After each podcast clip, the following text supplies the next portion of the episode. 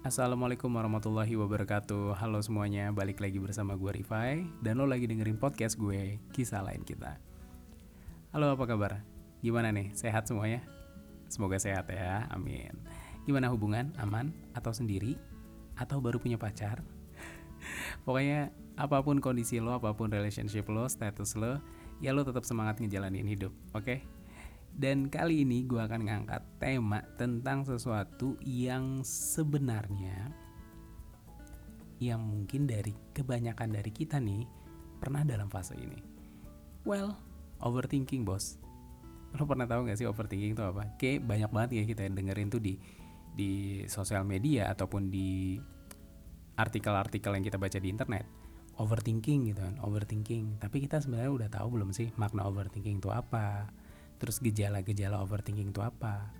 Terus impactnya kepada kehidupan kita tuh apa? Dan yang paling penting, kalau emang lo bener termasuk dalam fase ini, fase overthinking, solusinya tuh gimana?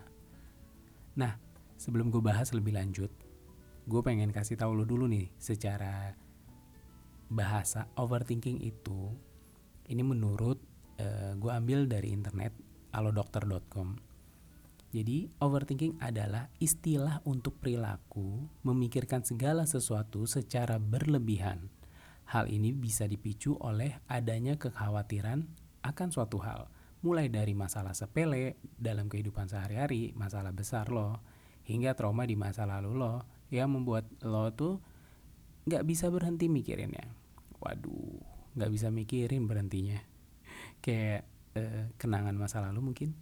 Aduh, Nah, jadi balik lagi ke tadi tuh. Jadi intinya overthinking itu sebenarnya adalah sesuatu hal yang di mana lo memikirkan itu secara terus menerus. Mulai dari masalah sepele, masalah besar tadi, ataupun trauma yang pernah ada di masa lalu. Nah, hal ini juga biasanya akan ngebuat lo jadi e, membuang-buang waktu dan juga banyak energi yang lo buang untuk mm, memikirkan suatu hal ini. Dan pasti ada dong nanti impactnya ke depannya. Tetapi sebelum kita bahas impactnya tuh gue ada fakta menarik nih. Menurut studi yang dilakukan oleh University of Michigan cie bahasa Inggris gue ya ampun. University Michigan ini ada riset yang mereka lakukan yaitu 73% dari golongan usia 25 sampai 35 tahun sering melakukan kebiasaan overthinking. Waduh, kebiasaan loh ini. Begitu juga dengan 62% dari golongan usia 45 sampai 55 tahun. Nah, kalau gue pribadi kan gue dalam golongan yang 25 sampai 35 ya. Eh, nggak uh, usah gue mention sih umurnya berapa. Tetapi gue ada di dalam golongan itu. Gue ada di dalam uh, antara 25 sampai 35 dan lo sendiri gimana? Lo di fase 25, 35, 45, 55 kayaknya 4555 lo ya. Enggak lah gue yakin lo semuanya masih berjiwa muda gitu kan.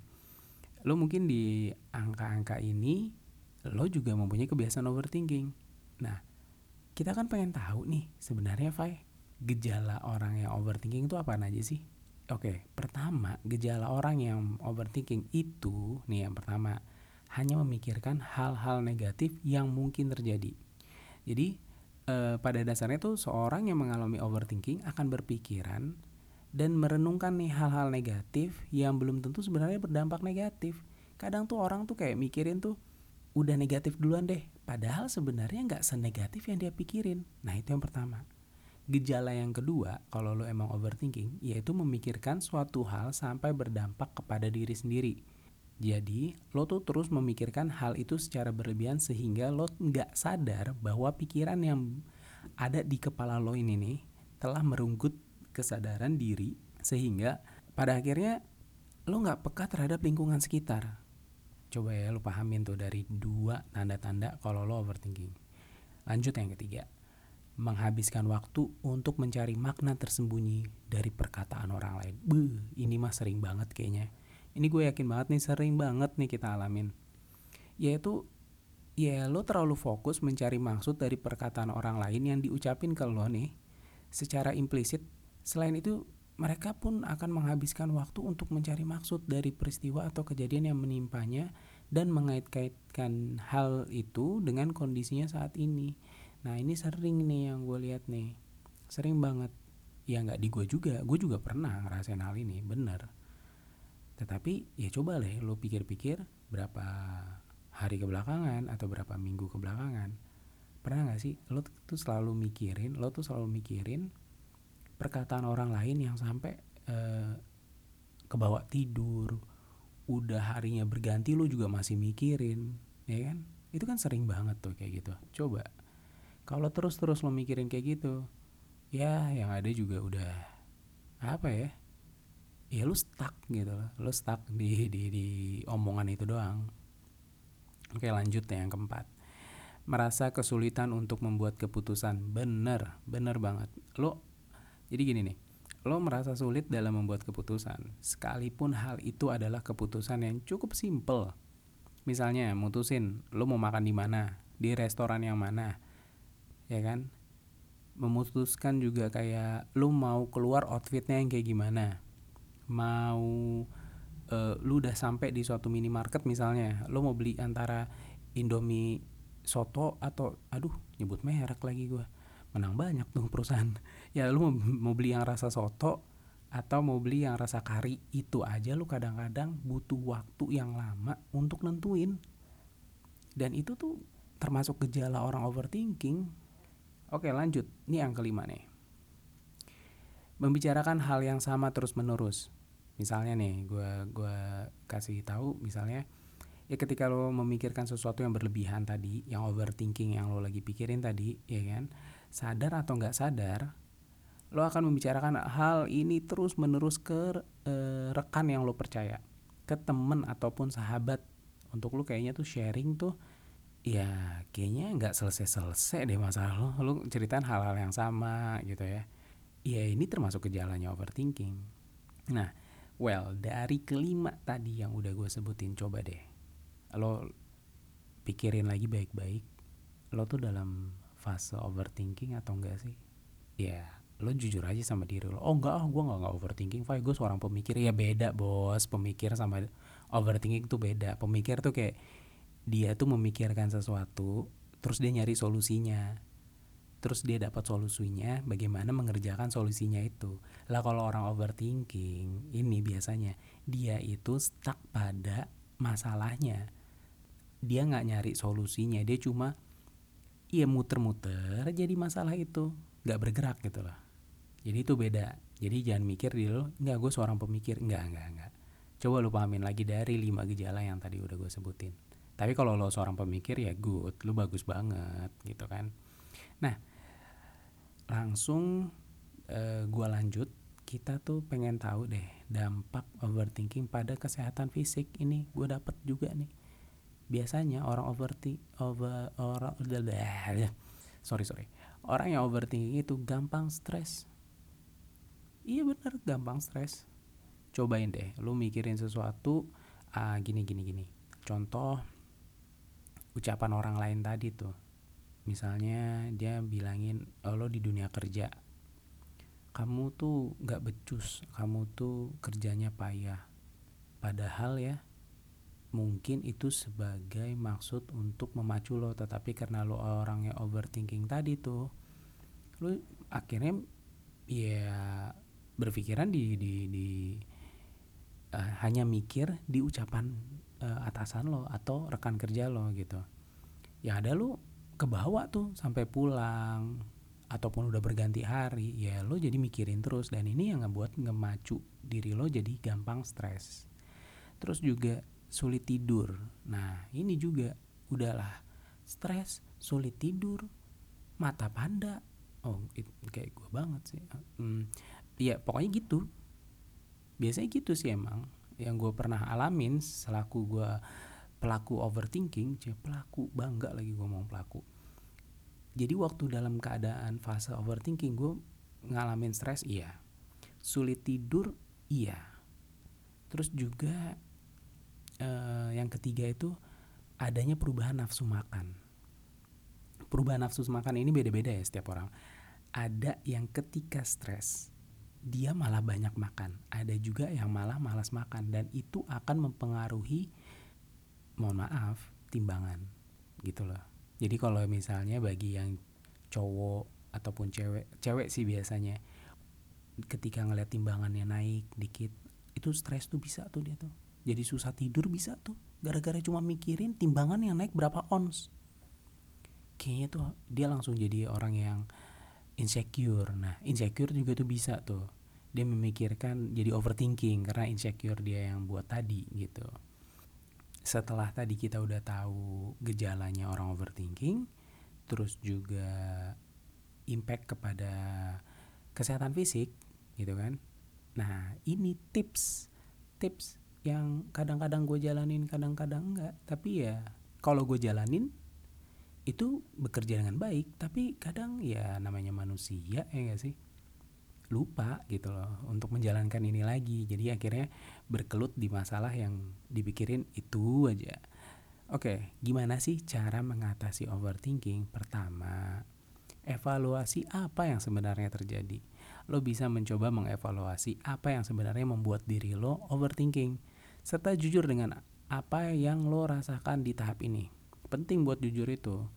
Dengan diri lo sendiri lo tuh akan mera uh, sorry lo dengan jujur dengan diri lo sendiri lo akan merasakan bahwa lo mengetahui apa sih yang sebenarnya terjadi. Jadi ini kayak uh, boleh dibilang tuh kayak self detect problem gitu self detect problem. Jadi lo memahami apa yang sedang terjadi di dalam diri lo juga apa di dalam diri lo.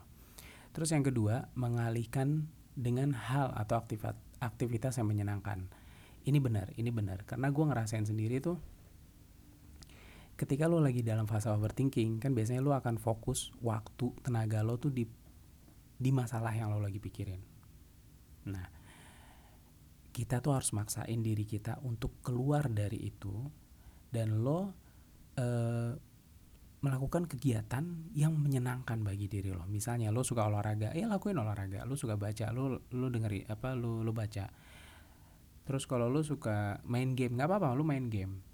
Karena ini hanya untuk pengalihan, biar lo nggak terlalu fokus ke dalam uh, masalah yang lo lagi hadapin. Maksud gue tuh, sorry, gue ralat.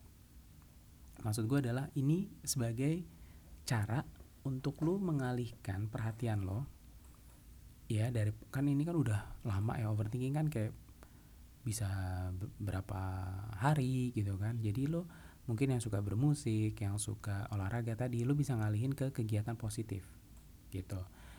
Yang ketiga kalau lu seorang yang introvert lah ataupun lu susah cerita ke orang lain teman lo sedikit terus juga sahabat lo mungkin jauh ataupun sahabat lo juga sibuk lo mau mau cerita ke orang tua juga kayaknya segen gitu kan. Lo bisa curahkan apa yang lo rasa itu dalam sebuah tulisan kalau lo punya diary itu udah bagus banget lo bisa mencurahkan perasaan lo di dalam diary lo. Ataupun kalau emang lo nggak tipikal orang yang punya diary ya lo bisa tulis di e, secari kertas tuh apa sih yang lo rasain? Kenapa bisa terjadi seperti ini? Terus apa yang udah lo lakuin untuk masalah ini gitu. Karena untuk masalah bukan hanya dipikirin tetapi kita juga harus e, cari solusinya. Oke yang selanjutnya fokus sama hal-hal yang bisa lo kontrol. Lo kontrol. Jangan keselimpet nih nanti nih omongannya. Jadi yang ini tuh sebenarnya relate-nya adalah ketika lo lagi menghadapi suatu masalah ataupun lo lagi berpikiran hal-hal yang di luar kemampuan lo, di luar penjangkaan lo, ya lebih baik lo hanya memikirkan apa ses, uh, sesuatu yang bisa lo kontrol tadi, yang lo bisa atur. Misal, ini dalam hubungan ya gue bilang, um, pasangan lo lagi cabut deh, lagi nongkrong sama teman-temannya dan lo khawatir, lo khawatir dia pulang malam apa enggak segala macam. Nah, ini kan kondisi di mana lo tidak bisa mengendalikan hal tersebut. Tetapi lo bisa untuk menanyakan kabar. Tetapi lo nggak bisa meng, e, mengendalikan bahwa dia tuh harusnya e, lo teleponin terus atau apa enggak. Tapi lo coba mengeluarkan energi positif lo bahwa ya sudahlah dia juga lagi sama teman-temannya e, gue percaya sama dia gitu kan. Dan e, ya daripada lo menghabiskan energi dia lagi ngapain di sana itu tuh perlu waktu loh. Karena gue sendiri tuh pernah di fase itu jadi gue kayak stuck gitu. Gue kayak stuck mikirin si pasangan gue ini dia di sana ngapain terus uh, udah pulang apa belum wah di, kok nggak berkabar terus juga banyak hal deh. Dan dalam kondisi lu mikirin itu lu tuh lagi diem atau enggak sambil megang handphone tapi lu do nothing lu nggak ngelakuin apa-apa. Jadi banyak waktu yang kebuang dan energi lu kebuang untuk mikirin hal itu doang itu dia. Jadi lebih baik lu mikirin aja ya udahlah dia sama teman-teman dia ya gue nyari kesibukan gue lo mau baca lo mau dengerin musik lo nonton film Netflix kayak apa gitu. Jadi lo hanya fokus sesuatu yang bisa lo kontrol deh yang emang lo gapai itu gampang gitu loh. Lo bisa mengalihkan perhatian lo dengan cara-cara seperti itu. Nah, itu tadi sedikit yang gue bahas tentang overthinking. Ya semoga berguna ya buat uh, teman-teman semua. Yang pasti fase overthinking itu fase yang nggak ngenakin banget sebenarnya. Gue tahu manusiawi banget kalau lo memikirkan sesuatu itu berlebih, itu manusiawi. Tetapi kita tahu batasannya juga. Se semampu mana sih kita itu bisa menjangka hal-hal seperti itu. Ada hal-hal yang memang gak bisa kita jangkau. Jadi daripada lo hanya fokus di masalahnya, kalau lo emang ada masalah, lo cari tahu solusinya. Lo harusnya uh, setelah lo find the problem, find the solution and then uh, action, lakuin solusinya. Itu sih menurut gue. Karena yang selama ini yang gue alami dalam fase overthinking itu capek beneran capek satu gue jadi nggak lebih produktif satu lagi gue lebih banyak otak gue tuh ya udah kayak berpikirannya bercabang-cabang deh gitu. Ya gue harap semua teman-teman dari apa yang tadi gue udah sampein lo bisa pahamin. Dan jangan lupa kalau podcast gue ini berarti uh, berguna buat lo boleh dong minta di follow dan juga minta di share buat teman-teman lo yang mana tahu uh, tema kali ini itu bisa relate ke teman-teman lo. Tetap dukung gue tetap uh, follow dan dengarkan podcast gue dan semoga gue semakin semangat untuk berbagi cerita lagi berbagi uh, apa nih ya ya cerita berbagi masukan. Ya kita bisa sharing deh melalui podcast gue ini. Dan gue juga berharap teman-teman bisa ngasih im uh, masukan ke gue lu bisa Instagram gue di @alirifai31 di @alirifai31 pakai Victor lo bisa ngasih pertanyaan atau lo mau berbagi cerita atau lo mau memberikan kritik dan saran gue sangat apresiasi sekali kalau lo bisa memberikan impact yang baik untuk podcast gue ini mungkin itu sekian dari gue. Kita ketemu lagi di next episode. Gue Rifai, pamit. Dadah semuanya.